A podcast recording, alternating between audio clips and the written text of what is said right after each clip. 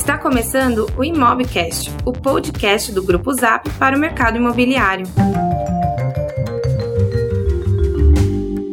Olá, estamos aqui com mais um episódio do Imobcast. Eu sou o Lucas Vargas, CEO do Grupo Zap. Eu sou o Vitor, gerente de marketing de produto do Grupo Zap. E hoje a gente vai falar sobre arquitetura e a sua relação com o mercado imobiliário. Lembrando que você pode mandar suas perguntas, comentários, uh, quaisquer questionamentos para a gente através do e-mail imobcast.grupozap.com. Esse tema ele tem estado muito presente nas discussões quando a gente vai falar aqui com, com incorporadoras, sistema de arquitetura, mas... Uh, o nosso convidado de hoje, a gente ficou muito encantado com o livro que ele escreveu recentemente. Ele também esteve presente no Conecta, trazendo um pouco do seu conhecimento, Conecta Imóvel de 2018. E, e, é um prazer ter ele aqui hoje com a gente. O Vitor vai então apresentá-lo para a gente começar o nosso papo. É verdade. E, e, eu acho que o convidado de hoje ele fala daquele lado mais curioso do mercado imobiliário, né? Que é o lado criativo, que dá forma, que olha para a função, para a vida das pessoas, para a gente não ficar só no aspecto transacional, conjuntura de mercado, para onde vai, que é um assunto curioso para todo mundo, mas eu acho que colocar a mão na massa, entender que forma que os sonhos das pessoas têm, como é que isso impacta o cotidiano, também é um assunto super interessante. Para a gente fez muito sentido, porque tem hoje um livro bombando nas livrarias de São Paulo, que é o São são Paulo nas alturas. Não só em São Paulo, mas já está expandindo para o Brasil, que a gente recebeu até, estava conversando sobre esse nosso podcast com uma imobiliária de Minas Gerais e o, o, o dona da imobiliária comentou sobre o livro também, porque estava no Conecta e, enfim, uh, também estava interessado sobre o assunto. Comprou a história do livro do, do, São Paulo nas Alturas, que fala da revolução modernista da arquitetura e do mercado imobiliário nos anos 50 e 60, que foi uma época especial. Acho que a gente vai passar um pouco sobre isso e vamos falar um pouquinho mais de outros assuntos. Estamos aqui com o Raul. O Raul, naturalmente, é um arquiteto. Não, o Raul não é um arquiteto, gente. O Raul é um corpo estranho no nosso podcast. Ele está invadindo aí a seara dos arquitetos, dos economistas, dos profissionais do mercado imobiliário, porque ele é um jornalista, mas ele é sim um grande pesquisador de arquitetura e urbanismo, um assunto que foi do interesse dele desenvolvendo ao longo dos anos. Ele que também viajou muito pelo mundo como, é, como correspondente internacional, passou por Pequim, Nova York e Washington. Bom, mas vamos ao que interessa, vamos à conversa. Raul, uh, de onde surgiu esse interesse todo por arquitetura e urbanismo? Pergunta difícil, porque eu acho que desde os 10 anos de idade, ou seja, nem sabia o que era arquitetura, eu já gostava de andar por Santos, que é onde eu nasci, e ficar olhando os prédios e aproveitar a calçada, ou seja, tem essa vantagem de cidade praiana, né? E, e Santos foi talvez um dos últimos balneários do Brasil bem construído. Gente, eu acho que todo mundo que viaja pelo Brasil tem aquela sensação quando você vai numa praia e estão destruindo essa praia ou ah, já destruíram, ou vão destruir. E Santos, de alguma maneira, ela foi ah, ah, construída, o seu auge foi nessa época dos anos 50. Então, arquitetos muito bons fizeram jardins na praia de grande qualidade, calçadas boas, restaurantes, lojas. Ou seja, Santos não é uma praia condomínio fechado, não é uma praia com arranha-céus que fazem sombra na areia. Não é uma praia que você tem que pegar carro para tudo, que é até um contrassenso para quem quer estar tá de chinelo e shorts e aproveitar a natureza. Então Santos é quase esse último suspiro de aí uma arquitetura bem pensada, bem projetada para uma elite de São Paulo que queria estar tá perto do mar e queria ter sua, o seu apartamento ali. Aí eu vim para São Paulo, acho que como todo mundo de cidade média, né? Santos não é cidade pequena, é. mas de cidade média se encanta com São Paulo, as possibilidades, o gigantismo, etc. Então comecei a, a, a aproveitar nessa paisagem de São Paulo. E como uh, uh, o Vitor falou há pouco, o jornalismo me permitiu viajar muito pelo mundo. E quanto mais você viaja, eu diria que não só na arquitetura, em várias outras coisas, você começa a pensar e a se perguntar: poxa, o Brasil podia ser tão melhor. Então, quando você vai, quando você mora na Ásia por três anos, primeiro você percebe que a gente não aprendeu nada na escola sobre eles, e a gente percebe que a Ásia está deixando o Ocidente para trás em mil assuntos. Aliás, chegando num, em qualquer grande aeroporto asiático, você percebe que os aeroportos americanos, brasileiros, europeus estão comendo poeira. Então, aos poucos, eu ia percebendo Por que Pequim impressiona tanto? Tóquio, Hong Kong, Seul, Singapura. Depois fui morar nos Estados Unidos, que obviamente é muito mais próximo e parecido com o Brasil.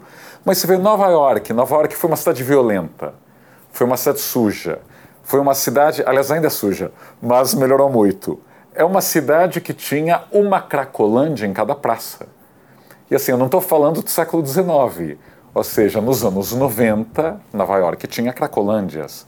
Quem viu aquele documentário, aliás, não é documentário, é aquela ficção que parece documentário, Kids, que são os skatistas na Washington Square se drogando e se destruindo. Aquele filme é de 94. Hoje a Washington Square é um dos metros quadrados mais caros, desejados de Nova York. Você também se pergunta, o que é que Nova York fez para dar essa volta por cima? Uh, eu acho que isso aos poucos foi uh, uh, sedimentando o que eu gostava de pequeno, que é que prédios legais e deixa eu bater perna em Santos. Para ter aí uma curiosidade intelectual, por que as cidades melhoram quando a gente as constrói bem, né? A gente não pode depender apenas da natureza, especialmente quando a gente destrói a natureza. Você falou uma coisa que me chamou muita atenção. O seu interesse por arquitetura surgiu quando você caminhava por Santos, com ênfase no verbo caminhar. É, isso é um tema da filosofia, inclusive, né? Flanar flanar pela cidade. Fora dos meus momentos de trabalho de tensão, eu simplesmente fecho a porta de casa e saio por aí caminhando. É onde decantam as ideias, onde aparecem os insights, onde vêm as inspirações e tudo mais. É, e parece que a gente perdeu um pouco essa visão de uma cidade que foi feita também para aquilo que é à toa, aquilo que não tem um objetivo específico. E se a gente enxerga o utilitarismo em tudo, a gente vira uma. Gente, o, o, ser humano, a comunidade humana vira um formigueiro, né? Ela fica só utilitarista. E não é assim, não deveria ser assim, né? Você encontrou isso né, nessas, suas, nessas suas flanadas por essas cidades ao redor do mundo? Com certeza. Aliás, eu acho que São Paulo. Uh, a gente conversou um pouco antes de gravar o podcast, aqui fazendo curiosidade curiosidade uh, para quem está nos ouvindo com o Vitor sobre a cultura de uma época, né? Ou seja, São Paulo dos anos 50 e 60, que construiu tanta coisa boa. Você pensa que o Ibirapuera, o MASP, o Copan, o Conjunto Nacional, são todos dessa época e envelheceram muito bem, obrigado. Ou seja, veio uma cultura ambiciosa, otimista, vamos fazer a Nova York dos trópicos. Eu acho que a cultura atual de São Paulo está cada vez mais próxima a essa dos anos 50. Eu acho que a ironia é o grande capital, o grande investimento, os políticos, as leis, o poder público estão tão desconectados dessa cultura. Quando você fala flanar, eu acho que se a gente tivesse essa conversa nos anos 80, 90, achariam que nós, eh, nós éramos vagabundos, ou malucões, ou hippies. Em 2019, você vê os pais de família de terno e gravata indo de patinete para o trabalho. Você vê, aliás, nós demos uma capa na Vejinha ah, essa semana, gente de 50, 60 anos trabalhando em coworking, Sim. marcando reunião de trabalho em café. Aliás, desde que tem um Wi-Fi por perto, você vê o cara de 21 anos querendo criar sua startup e o cara de 60 que abandonou o crachá que quer fugir da vida corporativa. Então acho que as pessoas estão voltando para isso, para o caminhar. Porque nos anos 80, 90, o mercado imobiliário produzia moradia e produzia prédios de escritórios para um outro tipo de trabalhador e um outro tipo de família. Ou seja, primeiro, um trabalhador que tinha emprego para o resto da vida e cujo maior sonho era trabalhar no mesmo lugar até se aposentar das nove às seis, então algo aí bem previsível. E a família se reunia para jantar e ver a novela das oito juntos. Como o Brasil ainda é um país é, muito violento, e já era violento nos anos 80, você tinha essa, esse esconderijo, esse casulo dentro de casa para ver a novela. Você pula para 2019. Uh, quem caminha por São Paulo, e eu sou mesmo um, um flaner, eu flano muito, você vê o milagre da multiplicação das mesinhas dos botecos. Assim, o boteco mais imundo de São Paulo, por algum motivo aí de sucesso econômico, tem 500 mesinhas na calçada. Numa segunda-feira, numa terça, porque as pessoas não estão vendo a novela. O que, que, era a Rua dos Pinheiros cinco anos atrás? Né? É. E a Rua Melo Alves? Não, várias, várias, e a Vila Mariana? Ruas, a, a, e Santa Cecília? As várias operações urbanas que criaram seus subcentros e que foram evoluindo e que então criaram esses vários subcentros dentro da cidade de São Paulo. Em todos eles a gente consegue encontrar esses vários exemplos. É muito legal. Uh, você tocou aqui um, em São Paulo e remetendo ao livro. Tem um fator que é muito interessante, que, que me chamou muito a atenção enquanto eu lia, que era o fato da dos imigrantes em São Paulo terem tido uma participação fundamental nesse processo. Né? Então, ah, lógico, um contexto, pós-guerra e tudo mais, teve um impacto direto, a gente pode falar sobre isso. Mas um, um, ponto que a gente vê na cultura do Brasil e que tem evoluído, com mais internet, a gente tem se integrado cada vez mais com o restante do mundo. Mas Uh, se a gente olha o Brasil e compara com o restante da América Latina, não vamos nem comparar com a Europa, a Ásia, Estados Unidos, você falou sobre o quanto a gente é distante de lá, mas mesmo com a América Latina, a gente, há, há poucos anos, começa a ver espanhol ser ensinado nas escolas, porque antes era inglês que se estudava e olhe lá. Uh, quando a gente olha músicas consumidas no Brasil, português era inglês e agora está começando a ter um pouco de espanhol. Uh, se a gente passa por qualquer país da América Latina, são todos extremamente conectados. Né? Então tem muita influência, já existe uma uh, uma internacionalização como parte da cultura das pessoas, é muito natural. E no Brasil, me parece que até uma década atrás, o isolamento era muito, muito, muito grande. E a minha dúvida é, no livro, fiquei enquanto eu lia e relia, eu sempre ficava muito com isso, o quanto a internacionalização do país, essa, essa, esse cruzamento de culturas teve de impacto e o quanto agora, com mais comunicação, com mais internet, com barreiras que se caem, a gente começa a ver cada vez mais internacionalização na nossa, na nossa cultura, na nossa economia, esses aspectos, o quanto isso poderia ter de impacto agora. Não sei se realmente teve um impacto gigantesco, qual foi o peso disso, e o quanto agora isso poderia ter de impacto no mercado do ponto de vista de arquitetura? Claro, é excelente pergunta e complexa. Vou tentar desmembrar, porque acho que há várias maneiras de responder. Acho que sim, quanto mais aberto ao mundo, mais você aprende. Acho, é, como ser humano, né? Se você não lê nada, não conversa com ninguém, acha que sabe tudo, você não evolui. Acho que de alguma maneira o Brasil foi uma ilha por décadas. E a gente pagou o preço da desinformação. Uh, eu já não lembro se eu coloquei no livro, provavelmente sim. Uh, nós construímos o Minhocão anos depois que Nova York tinha proibido qualquer grande viaduto cortando Manhattan. Uh, São Francisco tinha proibido já viadutos e a gente estava lá construindo os nossos. E a gente não sabia, provavelmente. Uh, você pega cidades latino-americanas que melhoraram muito nos últimos anos, né? Eu acho que agora que a gente até viaja mais, é mais barato ir para Cartagena na Colômbia, ir para Santiago do Chile, tem muita gente do Protacama ou até passear na Bolívia, isso é muito positivo. Só que várias capitais latino-americanas estão também nos deixando para trás. Uh, Santiago hoje, os prédios residenciais, a grande maioria, até em Las Condes, que é um bairro mais novo e caro, não tem grade e muro. Santiago hoje tem mais metrô que São Paulo e Rio juntas. Então a gente tem que se perguntar, ou seja, o preço de acompanhar pouco o que acontece no mundo. Bogotá e Medellín uh, tiveram prefeitos excelentes desde os anos 90.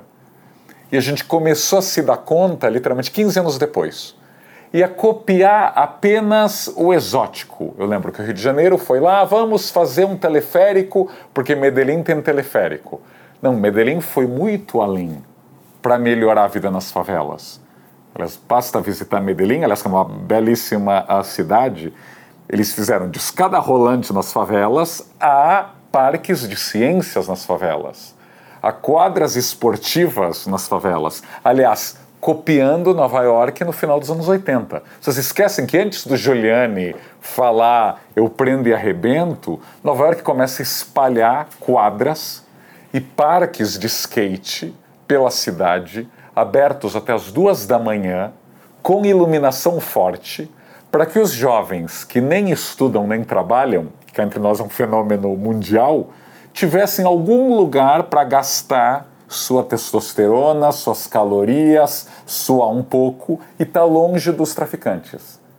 Medellín fez isso anos depois de Nova York 30 anos depois de Nova York, São Paulo ainda não fez isso, nem o Rio.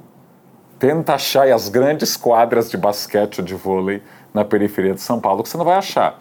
A gente fez estádios que custam um bilhão de reais na Copa, mas a gente não pensou nessa acupuntura urbana que Medellín fez. Aliás, esse termo começou a ser usado lá em Barcelona para a Olimpíada. Então a gente paga um preço pela desinformação. A São Paulo dos anos 50, em muitos sentidos, era uma cidade pobre, de um país agrícola e miserável, a gente tem que lembrar isso. O Brasil ainda era muito mais atrasado dos anos 50, mas a gente tinha uma elite mais informada e mais viajada que a de hoje. E talvez isso uh, uh, tenha tido aí uma grande influência no que eu conto no livro. A gente tinha uma grande migração e a gente atraiu imigrantes com uma ótima formação. O Brasil há muito tempo está fora de ser um imã. Se você é um jovem ambicioso na França, ou na Itália, ou no Japão, você não pensa no Brasil. Naquela época, especialmente na Segunda Guerra Mundial, os Estados Unidos fecharam a porta, as portas para os judeus, havia um grande antissemitismo no mundo, o Brasil recebe muitos judeus e que felizmente progrediram aqui. Uh, a gente recebeu também ah, é, artesãos italianos, uh, espanhóis, portugueses, que eram ótimos e ensinaram muita gente na construção civil. Eu acho que muita gente que frequenta o Conecta Imob deve lembrar que a construção civil no Brasil ainda tem uma, uma taxa de qualificação muito baixa. Uhum. A gente teve uma época de grandes mestres de obras e grandes aprendizes. A gente perdeu isso por não atrair imigrantes e a lei brasileira, assim, se você é estrangeiro, chega aqui, você pode ter um diploma de Harvard, mas você leva dois anos para tirar o seu CPF, você vai mudar de ideia. Você vai, opa, deve ter outro país aí mais aberto que esse. Nos Estados Unidos, pode ficar 10 anos como ilegal, que você já tem uma carteira de motorista no primeiro semestre que você está lá. Então, nós somos fechados até para essa influência.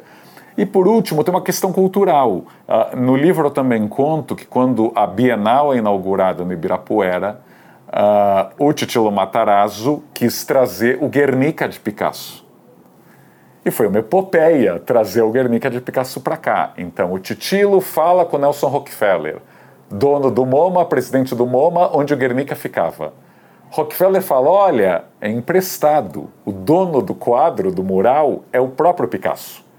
E o Titilo fala: não, minha mulher é amiga do Picasso. E aí, Holanda Penteado manda uma carta para o Picasso para liberar. Ou seja, ter uma elite bem conectada. Ou seja, em 2019, isso seria o quê? O mecenas das artes de São Paulo, que dá um telefonema para o Bill Gates: Bill, você me ajuda aí? Não, não, na verdade você tem que falar com o Anish Kapoor em Londres. Ah, não, mas eu tenho um contato no Vale do Silício e o Tim Cook vai quebrar o galho. A gente precisa de pessoas que viajem, que estudem fora. Isso me remete muito a, um, a uma curiosidade daqueles momentos culturais que a gente gosta de ter. Dom Pedro II, segundo imperador do Brasil, era conhecido internacionalmente como um grande apoiador de inovação, um grande viajador, tirava seus grandes tours ao redor do mundo. E, inclusive, foi, se eu, não, se eu não me engano, a primeira, uma das primeiras pessoas a comprar ações da empresa do Graham Bell, que veio a se tornar AT&T. Então, era super apoiador e tem vários relatos interessantes daquela época sobre o quanto isso influenciava, e aí influencia em todos os aspectos do desenvolvimento cultural da sociedade. E o Brasil, naquela época, na época de Dom Pedro, era super. Uh, reconhecido como apoiador da, das novidades, do progresso da sociedade. Muito interessante, mas me lembrou essa, essa necessidade de se viajar para conseguir criar inovações, trazer inovações está à frente uh, do desenvolvimento. E a necessidade de estudar fora também. Fazer uma conexão. Você falou de gente conectada e provou isso da Yolanda Penteada, que é uma figura importante no livro do, nosso, do, do Roberto Pompeu de Toledo. Inclusive, a gente mencionou isso aqui ainda nos nossos bastidores. Coincidentemente, o livro ele fala de muitos grandes arquitetos que compuseram a paisagem urbana de São Paulo porque aqui estiveram. Você citou, por exemplo, migração, a Europa da guerra trouxe para cá muita gente. Mas, além daquela gente boa, que eu acho que ainda vale a pena que a gente no podcast passar por essas pessoas, existiam grandes arquitetos brasileiros e Guernica de Picasso foi morar na casa, numa casa elaborada por um grande arquiteto brasileiro também, né? que era o Niemeyer, que está hoje no prédio da ONU em Nova York. Bom, falando um pouco de, desses arquitetos, Raul, é, foi uma feliz coincidência, né? Eu acho que o mercado ali tinha demanda para esses prédios com forma e função mais caprichadas, mais bem pensadas e pensando mais nas pessoas em si. As construtoras estavam mais sensíveis a isso de toda forma, a legislação ajudava e, e no seu livro eu acho super curioso como você deixa claro que ideias ruins vêm para atrapalhar, né? Muitas vezes você faz leis ali, obviamente sempre pensando em produzir resultados positivos, mas essas leis vão lá e atrapalham.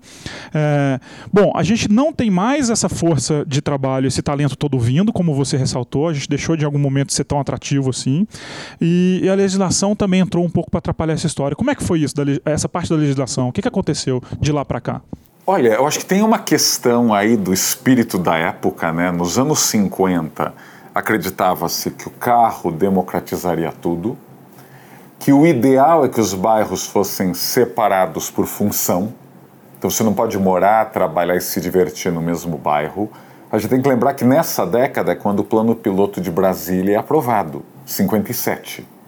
A cidade universitária da USP é de 59. Então a ideia de que Nova York era um caos a não ser replicado e que o mundo viraria uma grande Los Angeles.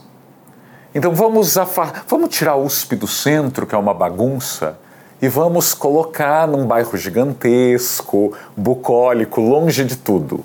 E a cidade cresceria assim.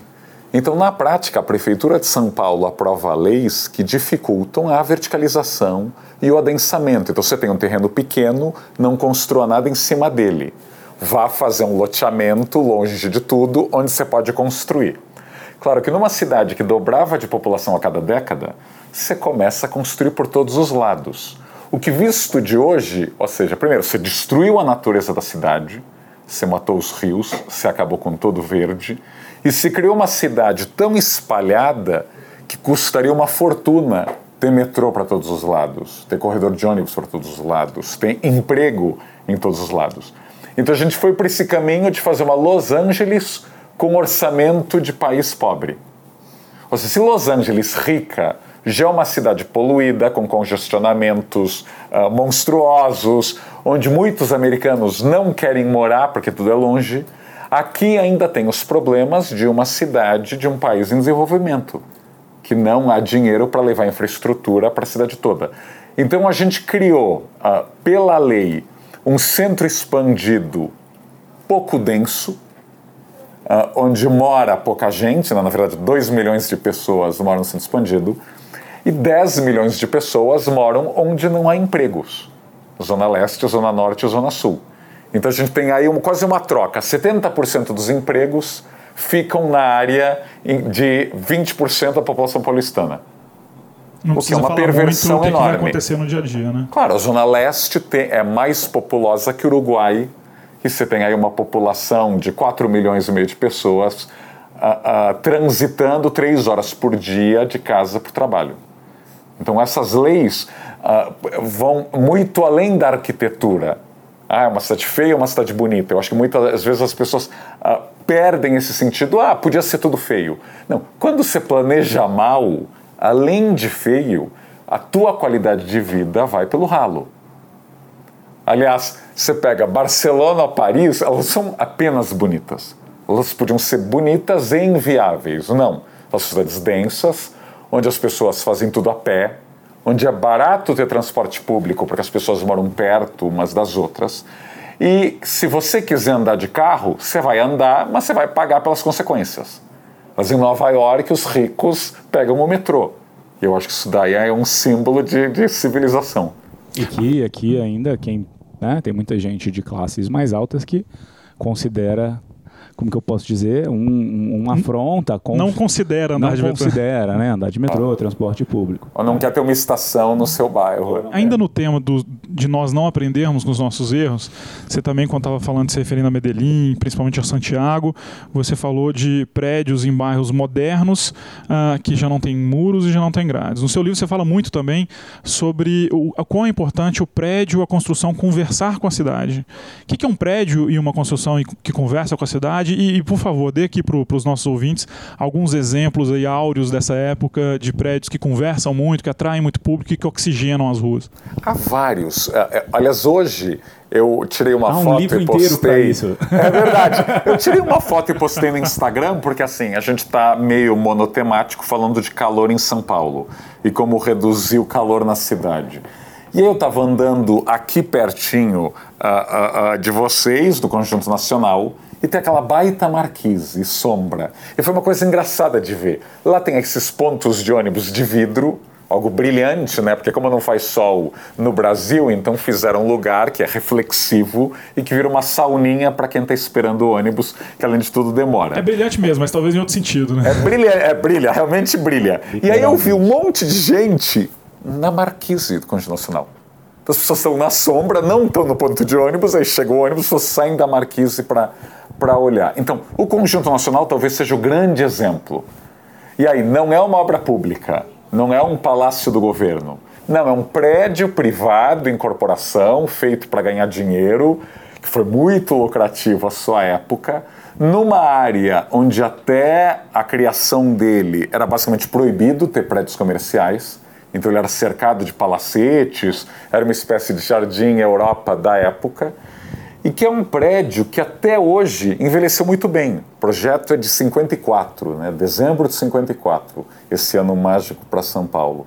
E é um prédio que tem escritório pequeno, para contador, para advogado, para dentista, tem escritório grande para grandes empresas, tem apartamentos de vários tamanhos, vários tamanhos, de vários de tamanhos, e centenas, alguns é. de mil metros quadrados.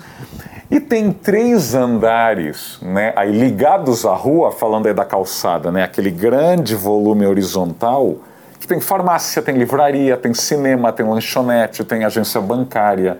Então é um prédio que de segunda a domingo tem gente nele. Então eu brinco com um prédio anti-arrastão.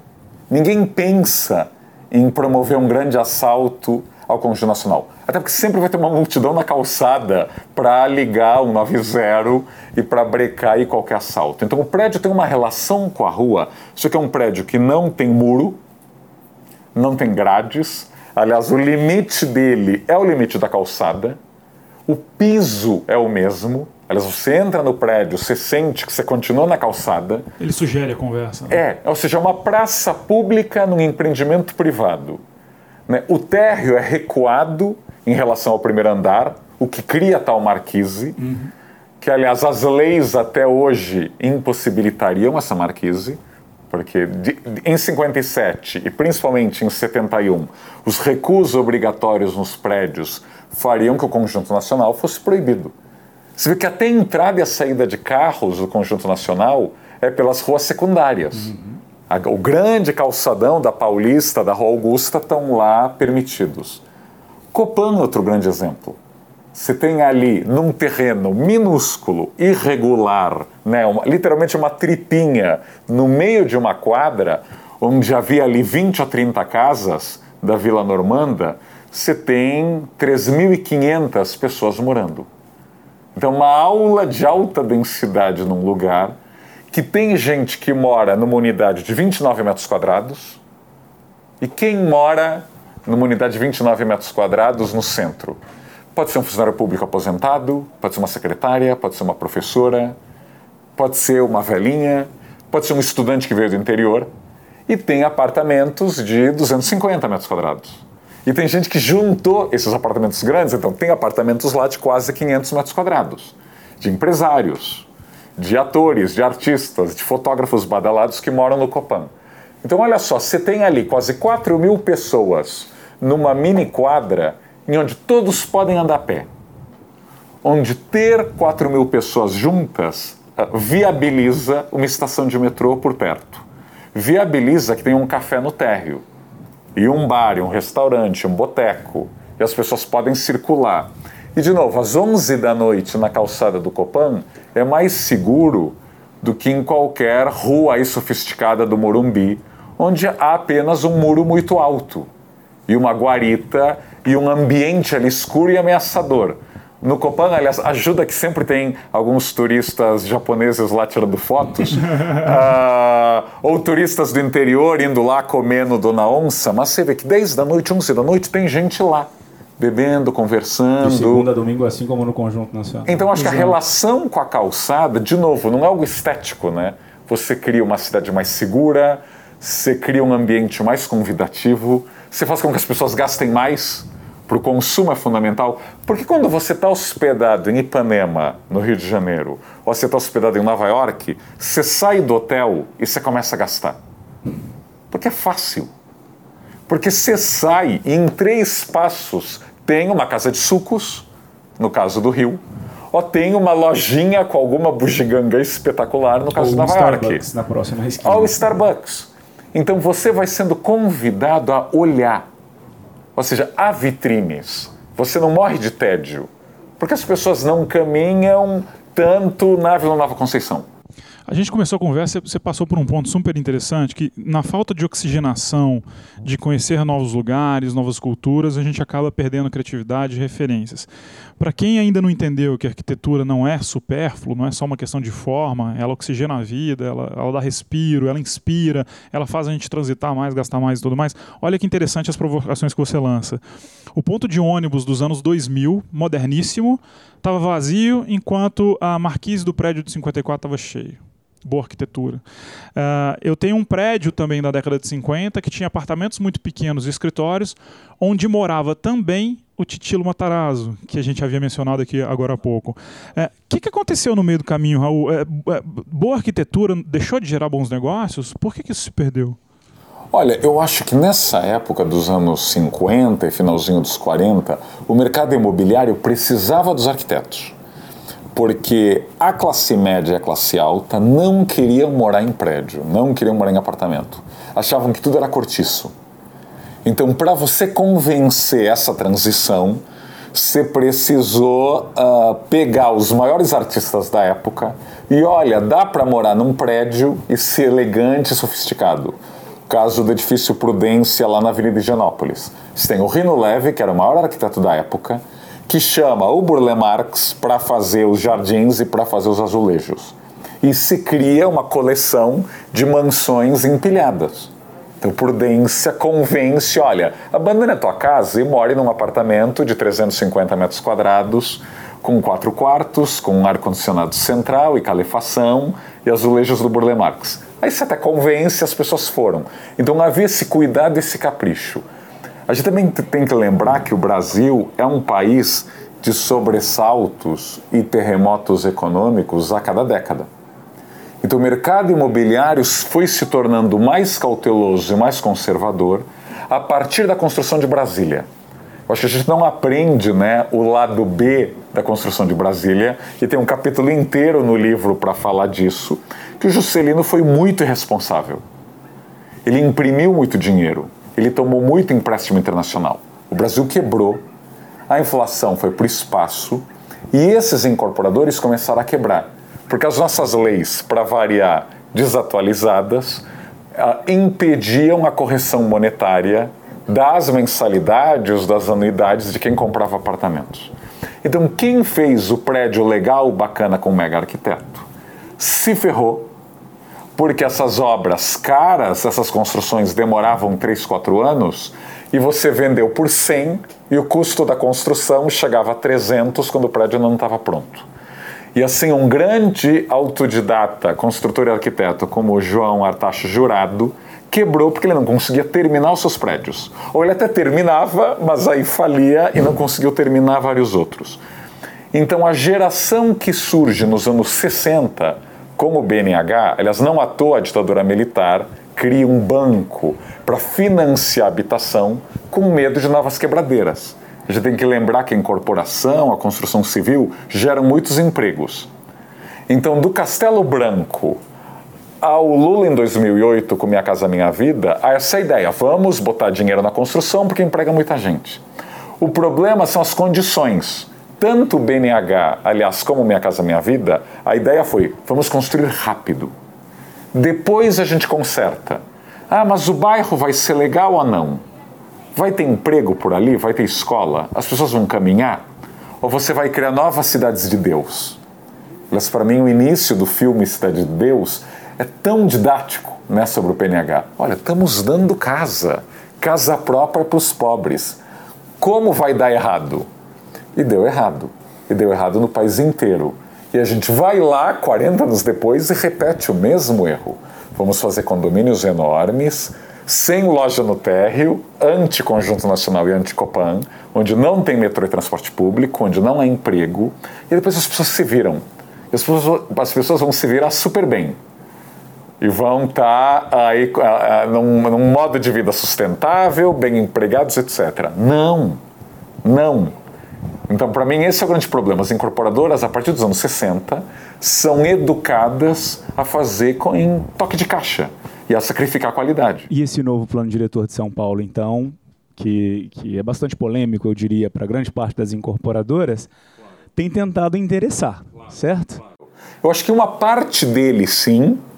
Então, a parte de fachadas ativas, que o termo né, significa você ter algo no térreo que ative o térreo. Ou seja, permitir a loja, permitir a farmácia, permitir o banco. Porque, assim, surrealismo dos anos 70 aos anos 2010 em São Paulo, se quisesse fazer um farma, uma farmácia no térreo, você tinha que garantir pelo menos três vagas de estacionamento. Em vez de você deixar a calçada viva, você constrói a farmácia escondida no meio do lote Sim. e tem carros na frente. Uma maneira super legal, no né? sonho de todo mundo que está em Ipanema, é andar na, na Visconde Pirajá e ficar olhando carros estacionados, né? Ou em Nova York. Então a gente foi matando térreo por térreo. Então o plano diretor conserta isso. E também conserta a ideia de fazer prédio multiuso. Pode ter apartamento e escritório, pode ter loja no térreo e apartamento em cima. Né? Se o bilionário no Upper East Side, em Nova York, pode ter uma lavanderia no térreo, porque o nosso não poderia. Esse é o lado bom. O que eu acho que o plano diretor não conserta é a questão da densidade adensar em São Paulo ainda é caríssimo.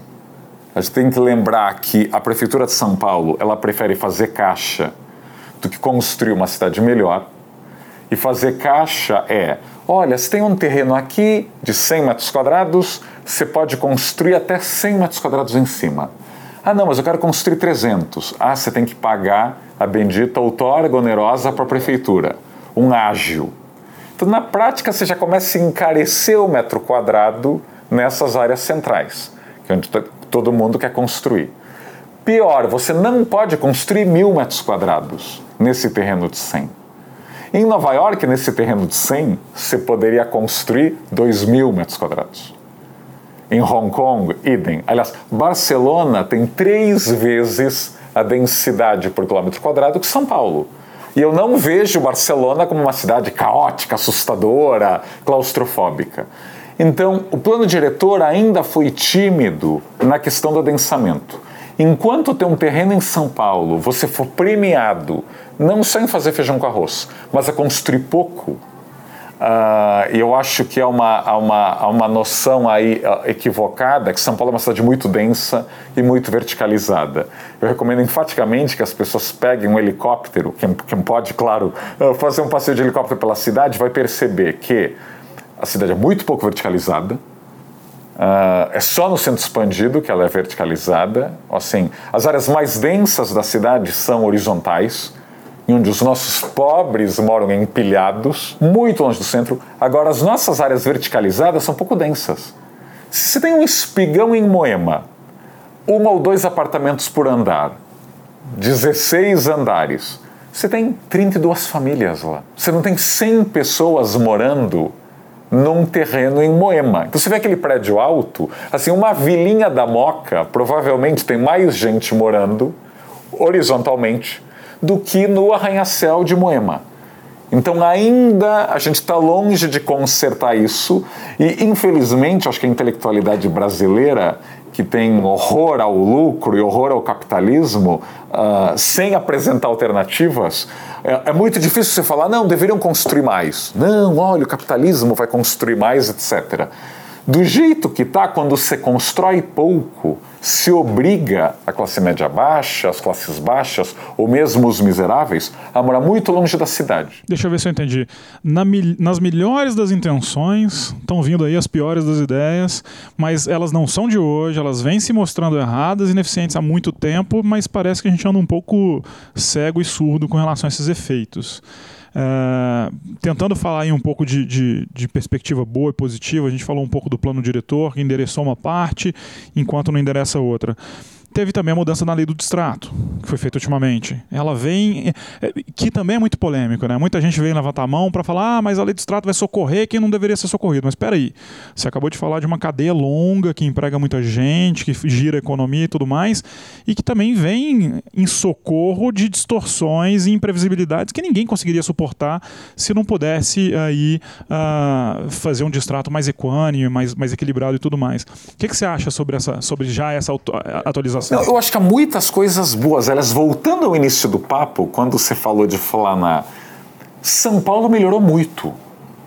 Assim, a gente tem que lembrar que antes do plano diretor, a Praça Roosevelt foi inaugurada em 2012. Cá entre nós, um projeto arquitetônico e paisagístico medíocre.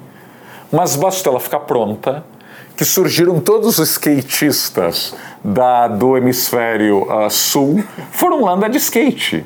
E todos os botecos e bares possíveis abriram lá. Ou seja, a gente vai de uma praça que era imunda, que tinha narcotráfico, que tinha assassinatos, de um metro quadrado super desvalorizado, de uma área que ninguém andava depois das seis da tarde. Em uma década, a Praça Roosevelt hoje se vai uma segunda-feira, às onze da noite, e está o povo lá bebendo e conversando. Os filhos da geração que não pisava por ali. Então acho que culturalmente São Paulo melhorou muito. Paulista ao domingo. Assim, aqui todo mundo lembra, né? Não, os hospitais, os bebês vão nascer na calçada, vai ser apocalíptico, uh, o comércio vai fechar, quem vai querer andar na Paulista aos domingos, embaixo de sol? Gente, as pessoas fazem yoga na Paulista de domingo. Yoga, as pessoas têm a pachorra de levar o seu tapetinho. Por quê? Porque o nosso asfalto é melhor que a nossa calçada. Você fecha uma rua, primeiro ato do paulistano é andar pela calçada. Pô, olha só, essa calçada aqui é gostosa de caminhar, as calçadas são tão ruins. E um, um, uma sensação de pertencimento. Você pode olhar ao redor quando você está no meio da rua. Eu, quando teve os protestos lá de 2013, eu tinha vários amigos completamente apolíticos e que não estavam nem aí com os 20 centavos. E eu morava nos Estados Unidos nessa época. E eles me mandavam mensagens: Nossa, é tão legal ir nos protestos. Se andar pela Faria Lima à noite. Vocês nem sabiam qual era o protesto. Mas eles achavam o máximo andar pela Rebouças ou pela Faria Lima à noite uma vez na vida. Basta uma volta de, de carro em São Paulo que você vê que os corredores de rua preferem a rua do que a calçada, onde eles estão muito mais expostos ao perigo, né? As calçadas são ruins. Então acho que essas leis, de novo, essas leis estão vindo depois. Eu acho que o plano diretor vem depois de uma sociedade que se tocou que a gente quer mudar, que nós não queremos uh, uh, que São Paulo vire uma enorme alfaville, que a gente não quer que São Paulo vire um enorme shopping center, Aliás, a, a, ainda aproveitando as perguntas a, do Lucas e, e do Vitor. Galeria do Rock. Como a Galeria, a Galeria do Rock merecia aí uma tese? Porque ela desafia tudo. Ela está numa área onde um prédio invadido desmoronou.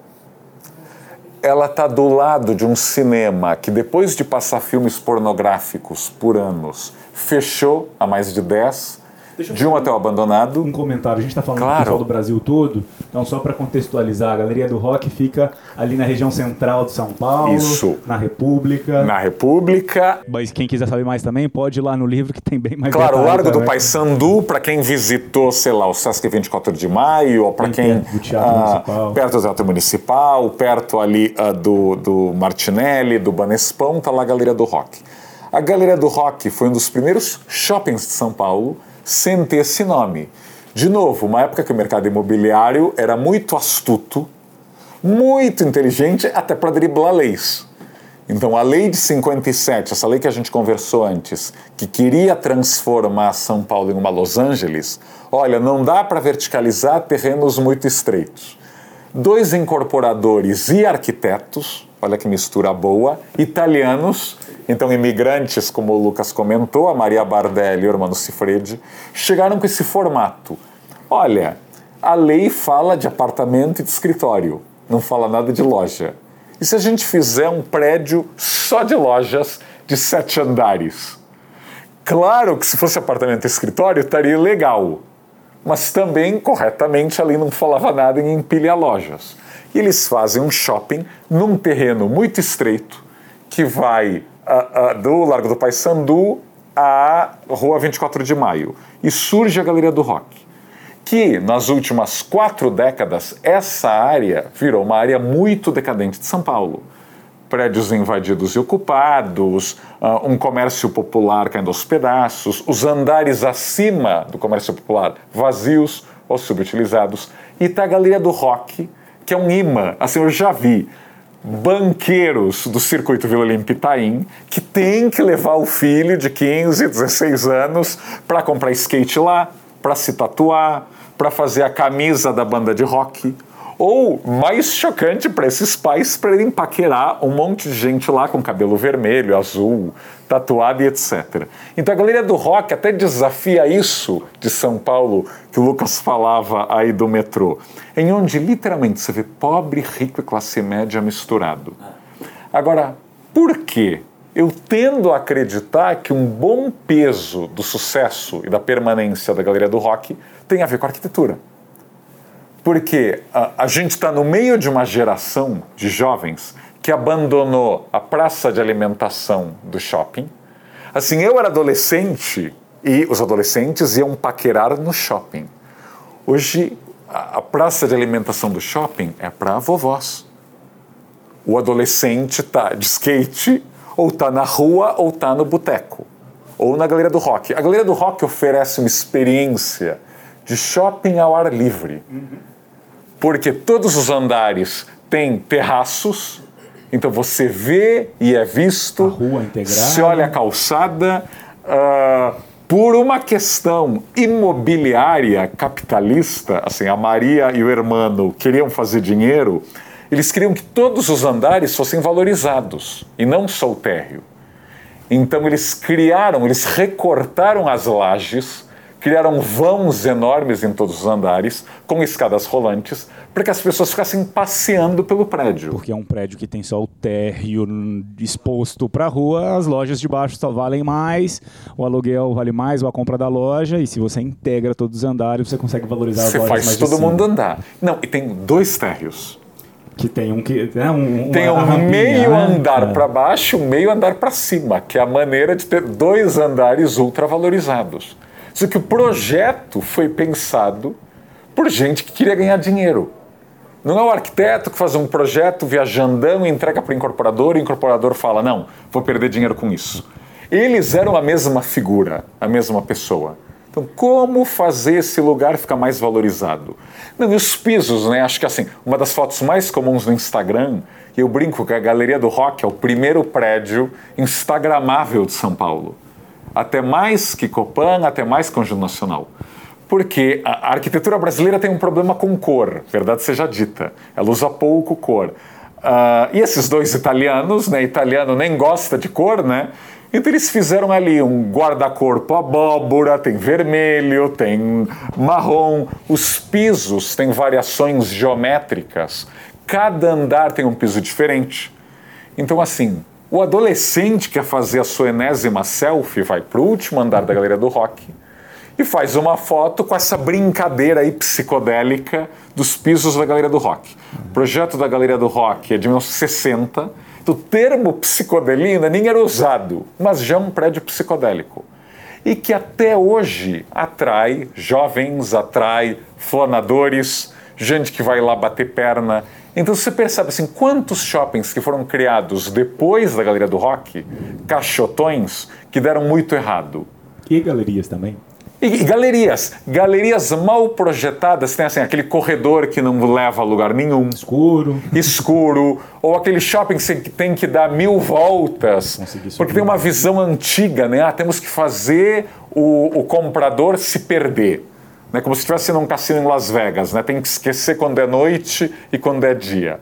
A galeria do rock é o oposto. Você vê quando está chovendo, quando tem sol.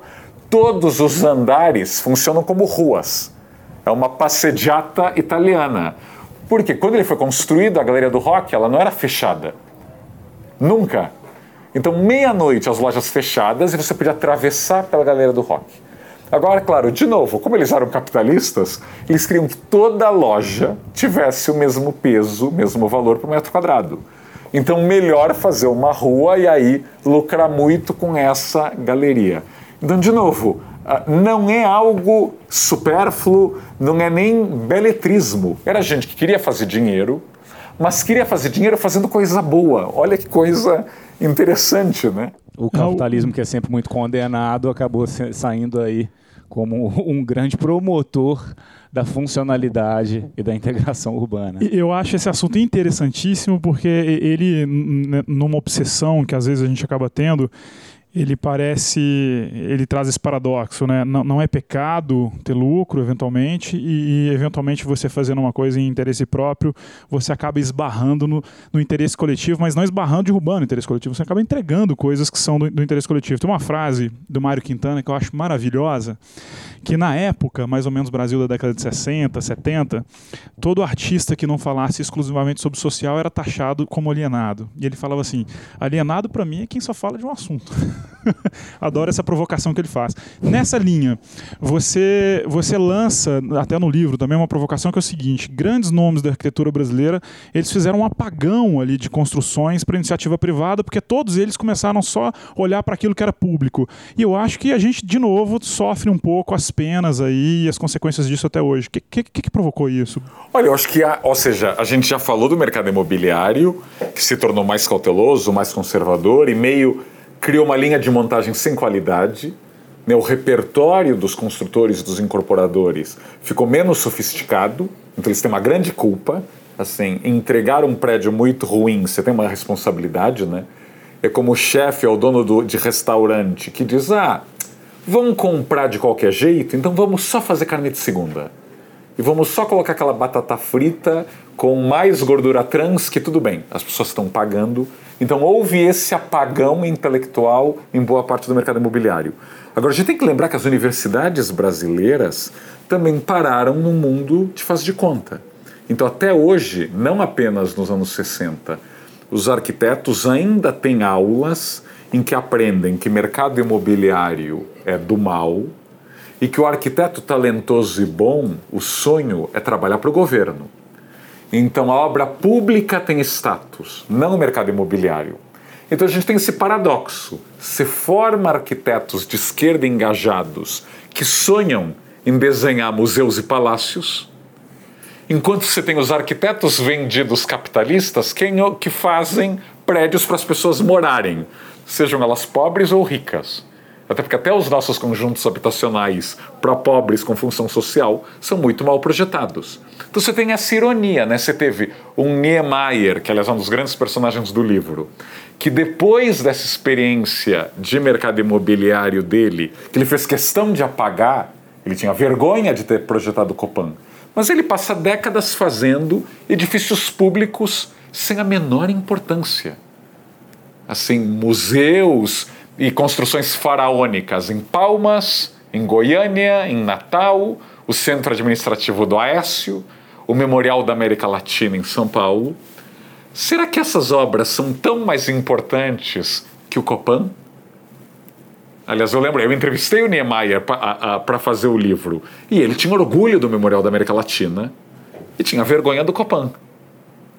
E a gente não pode subestimar o quanto essa opinião do Niemeyer influenciou várias gerações de que uh, o arquiteto tem que trabalhar para o governo. Então, na prática, a gente cria uma geração de arquitetos muito talentosos que passaram a vida projetando casas para parentes, casas espetaculares, a gente tem que falar, mas casas com piscina para uma elite, ou fazendo obras públicas. E aí a arquitetura se dissociou de influenciar a qualidade de vida na cidade. Eu acho que é importantíssimo, né? voltando a falar de mundo, Nova York melhorou muito nas últimas décadas também porque arquitetos desenharam o Highline. Porque arquitetos transformaram o Lincoln Center numa área melhor e mais convidativa. Porque nas Olimpíadas de Barcelona de Pequim, você tem arquitetos fazendo obras muito boas.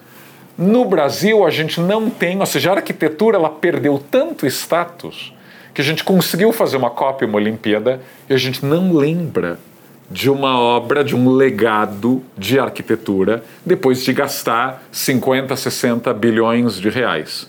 Isso, para mim, é uma, é uma grande tragédia. Muito legal. A gente está tá chegando ao final desse papo e quando a gente agenda essas, essas conversas, a gente faz uma lista de potenciais assuntos para onde a gente pode uh, derivar ao longo desse papo. E provavelmente essa é a lista de assuntos que a gente tem que menos foi coberta, porque é, é um tema tão legal e tão importante para a gente que vive no mercado imobiliário que eu tenho certeza que a gente poderia ficar aqui horas. Que a gente flanou sobre o tema, né? A gente não olhou para a lista. E, e, foi, e foi sensacional. Assim, é, é, certamente a gente vai ter mais oportunidades de ter o Raul aqui para a gente tratar de pontos mais específicos e outras entradas uh, nesse assunto. Raul, queria agradecer muito sua, sua presença, por ter aceitado aqui nosso convite de participar desse papo. Livro do Raul, São Paulo nas Alturas. Uh, para quem ainda não, não leu, minha recomendação é que faça o quanto antes. Um pouco do que a gente tocou aqui, de algumas das obras, eu diria, mais as mais conhecidas por qualquer um que vive e transita em São Paulo. A, a gente conversou aqui durante esse papo. No livro a gente consegue entender muito o porquê elas aconteceram, como uh, vários aspectos de economia, de política, que, de toda a questão de financiamento que propiciou que a gente evoluísse, evoluísse nesse sentido. Então, é, é uma super recomendação. Eu, eu, eu, é um livro que eu, que eu já li uma vez e meia, eu confesso, uh, mas recomendo demais. Como o Lucas falou uh, muito bem, o livro não é apenas sobre São Paulo e para paulistanos. Até porque muitos dos erros que eu descrevo no livro, muitas das medidas que literalmente desvalorizaram os bairros da cidade, estão sendo repetidas pelo Brasil. Ou seja, de novo, o preço da desinformação. Salvador está construindo um minhocão que corta a cidade. Ribeirão Preto está fazendo condomínios fechados que deixam as calçadas mais escuras e mais inseguras para quem está tá fora desses condomínios. De Cuiabá a Goiânia, qualquer é, capital nordestina, você está fazendo shoppings, você está fazendo caixotões, você não pensa na calçada, você não faz é, prédios residenciais com apartamentos de vários tamanhos. Ou seja, tudo que a gente elogiou nessa conversa com, com o Vitor e com o Lucas do Copan, do Conjunto Nacional, essas lições ainda não chegaram a Belo Horizonte, a Manaus, a Porto Alegre por aí vai. Então acho que está na hora de a gente abrasileirar, nacionalizar esse debate. Muito legal. Pessoal, então comentários, dúvidas, sugestões, só escrever para imobcast.grupozap.com, a gente vai receber e vai tratar tudo por aqui. E mais uma vez, Raul, então, obrigado. A gente com certeza marca uma outra oportunidade. E pessoal que está nos escutando, até uma próxima. Tchau, tchau. Tchau, tchau.